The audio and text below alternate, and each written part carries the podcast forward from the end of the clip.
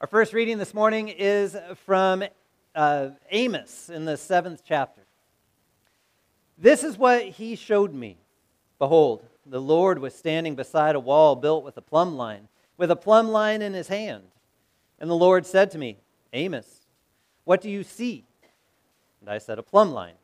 And then the Lord said, Behold, I am setting a plumb line in the midst of my people Israel. I will never again pass by them. The high places of Isaac shall be made desolate, and the sanctuaries of Israel shall be laid waste.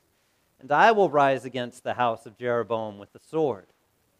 Then Amaziah the priest of Bethel sent to Jeroboam, king of Israel, saying, Amos has conspired against you in the midst of the house of Israel. The land is not able to bear all his words. For thus Amos has said, Jeroboam shall die by the sword, and Israel must go into exile, away from his land. And Amaziah said to Amos, O seer, go, flee away to the land of Judah, and eat bread there, and prophesy there, but never again prophesy at Bethel. For it is the king's sanctuary, and it is a temple of the kingdom. Then Amos answered and said to Amaziah, I was no prophet, nor a prophet's son, but I was a herdsman, and a dresser of sycamore figs. The Lord took me from following the flock, and the Lord said to me, Go, prophesy to my people Israel. This is the word of the Lord. Our epistle reading this morning and the sermon text is from Ephesians in chapter 1. Blessed be the God and Father of our Lord Jesus Christ, who has blessed us in Christ with every spiritual blessing in the heavenly places, even as he chose us in him before the foundation of the world that we should be holy and blameless before him. In love, he predestined us for adoption to himself as sons through Jesus Christ, according to the purpose of his will, to the praise of his glorious grace, with which he has blessed us in the beloved.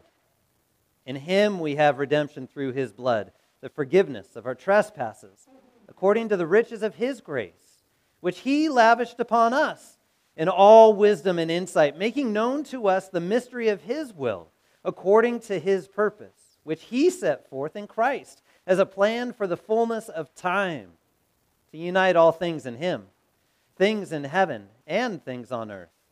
In Him we have obtained an inheritance, having been predestined according to the purpose of Him who works all things according to the counsel of His will so that we, who were the first to hope in Christ, might be to the praise of his glory.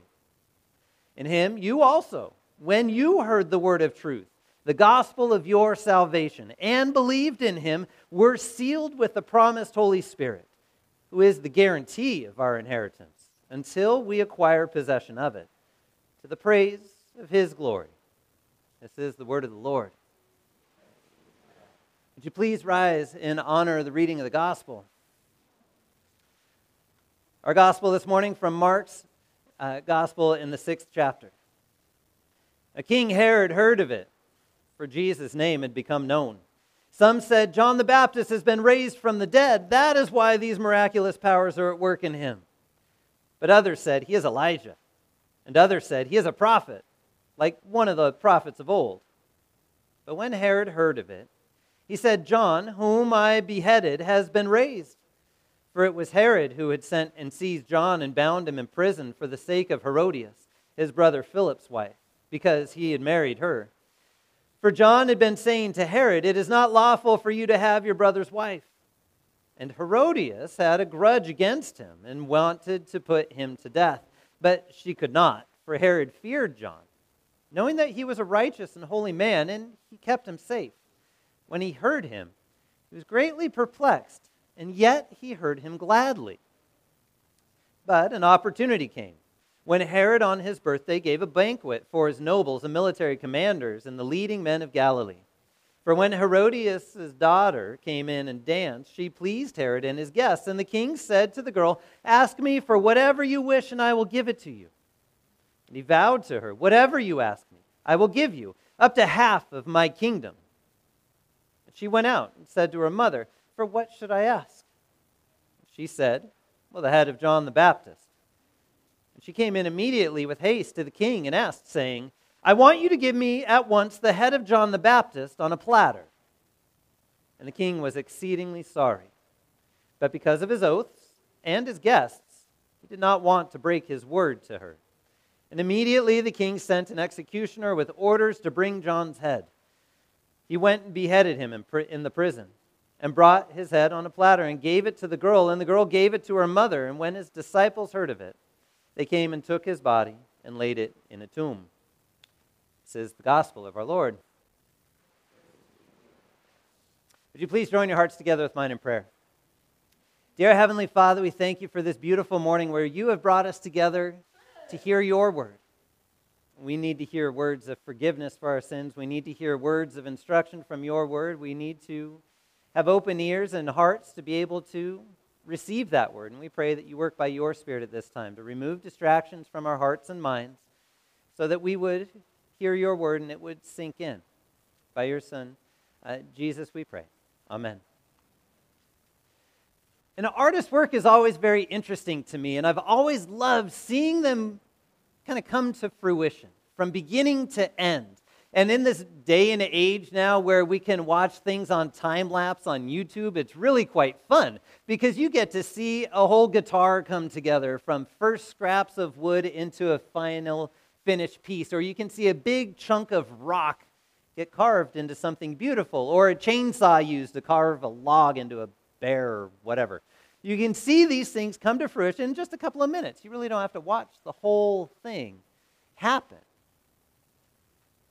But it hasn't always been that way.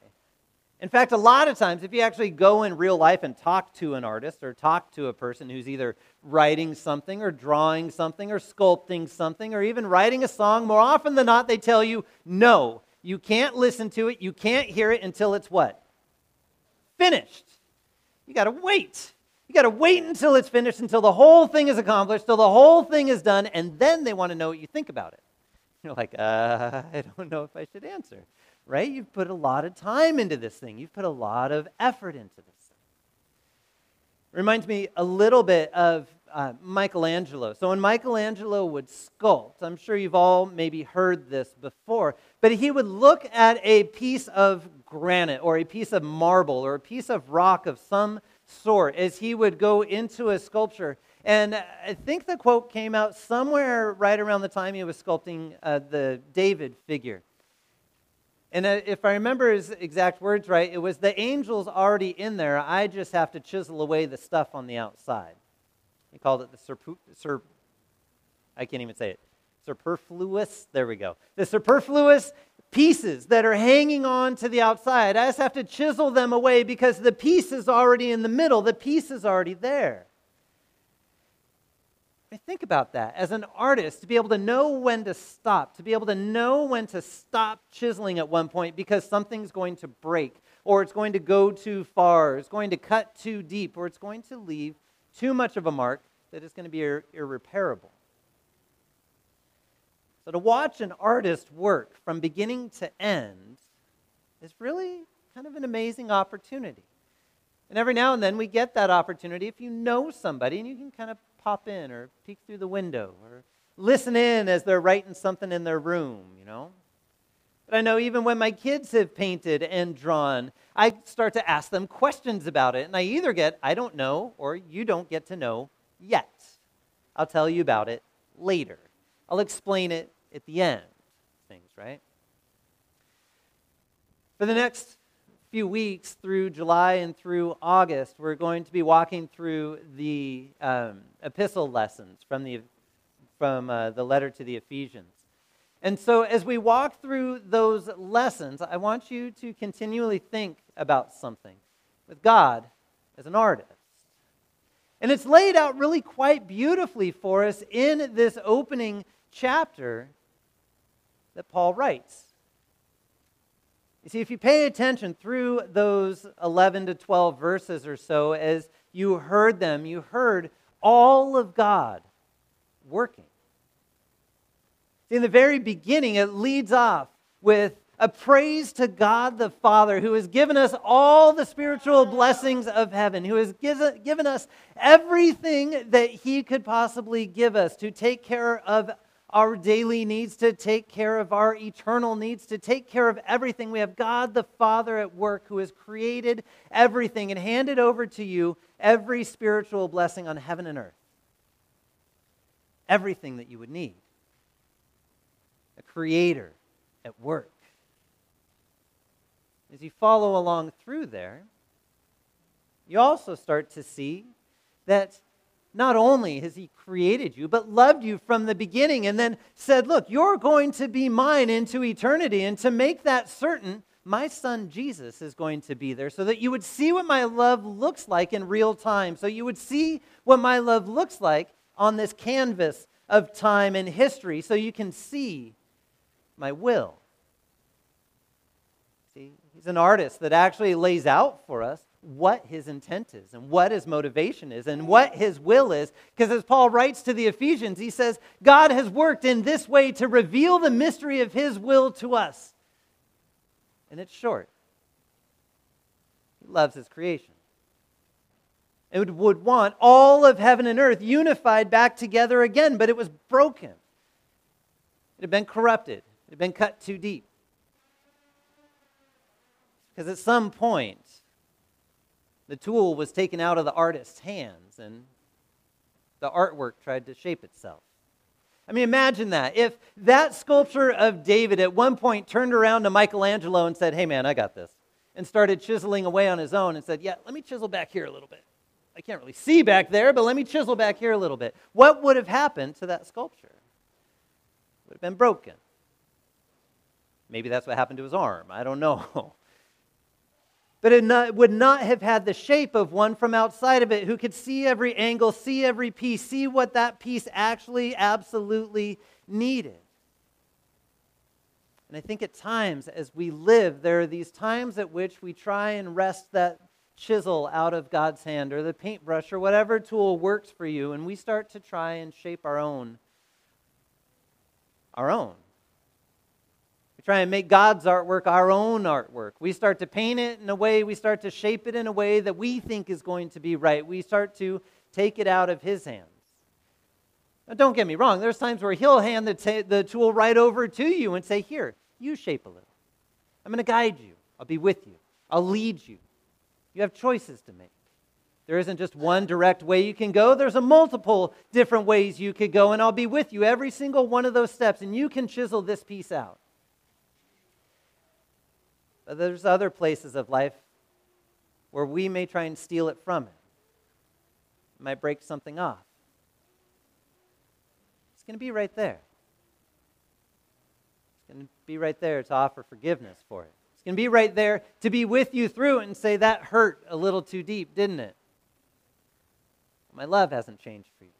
See, his love for his artwork never changes. His love for what is going to be created never changes because he can see way far beyond anything that we can see and what that masterpiece is finally going to look like in eternity. And so, as he comes in and starts to shape the rest of time and eternity, he's shown us what his love looks like in Jesus.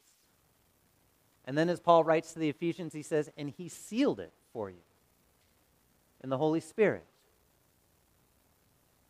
Way too often, I think folks come into the church and who sit in here and hear God's word all the time still walk around in the middle of the week and they have this doubt and wonder whether or not they're loved by God and they wonder whether or not that he actually forgives and they wonder whether or not that they've actually been claimed as one of his children. And I will point you straight back to your baptism and what Christ has done for you on the cross what he has done for you to forgive your sins, what promise he has made over you in your baptism is his name and word was spoken over you, and as his gifts of faith and the Spirit were planted in your heart to make you his. You are loved. You are forgiven. And yes, there are times that we will still try and pull that tool out of his hands and shape our own lives, and we'll know when we've gone too far. And he's right there to reshape, rechisel, and continue to work on you, knowing what things are going to look like all the way at the end, knowing what you will look like in eternity. It's kind of an amazing thought to think of. Will we look the same? Will we won't? Will it matter? No, it won't. because we'll be in the presence of God, the master artist at work on his creation. Amen. Would you pray with me? Dear Heavenly Father, we thank you for all that you continue to do for us. We're sorry for the times that we try to shape everything in our own way, and we pray that you would give us a peace of mind to know that you are shaping and leading things, and give us eyes and hands and hearts that are willing to follow that.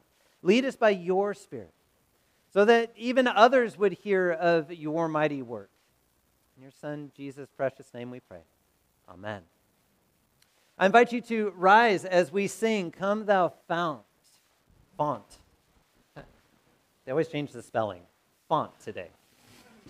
As we wait to see what the great artist is going to do in our lives,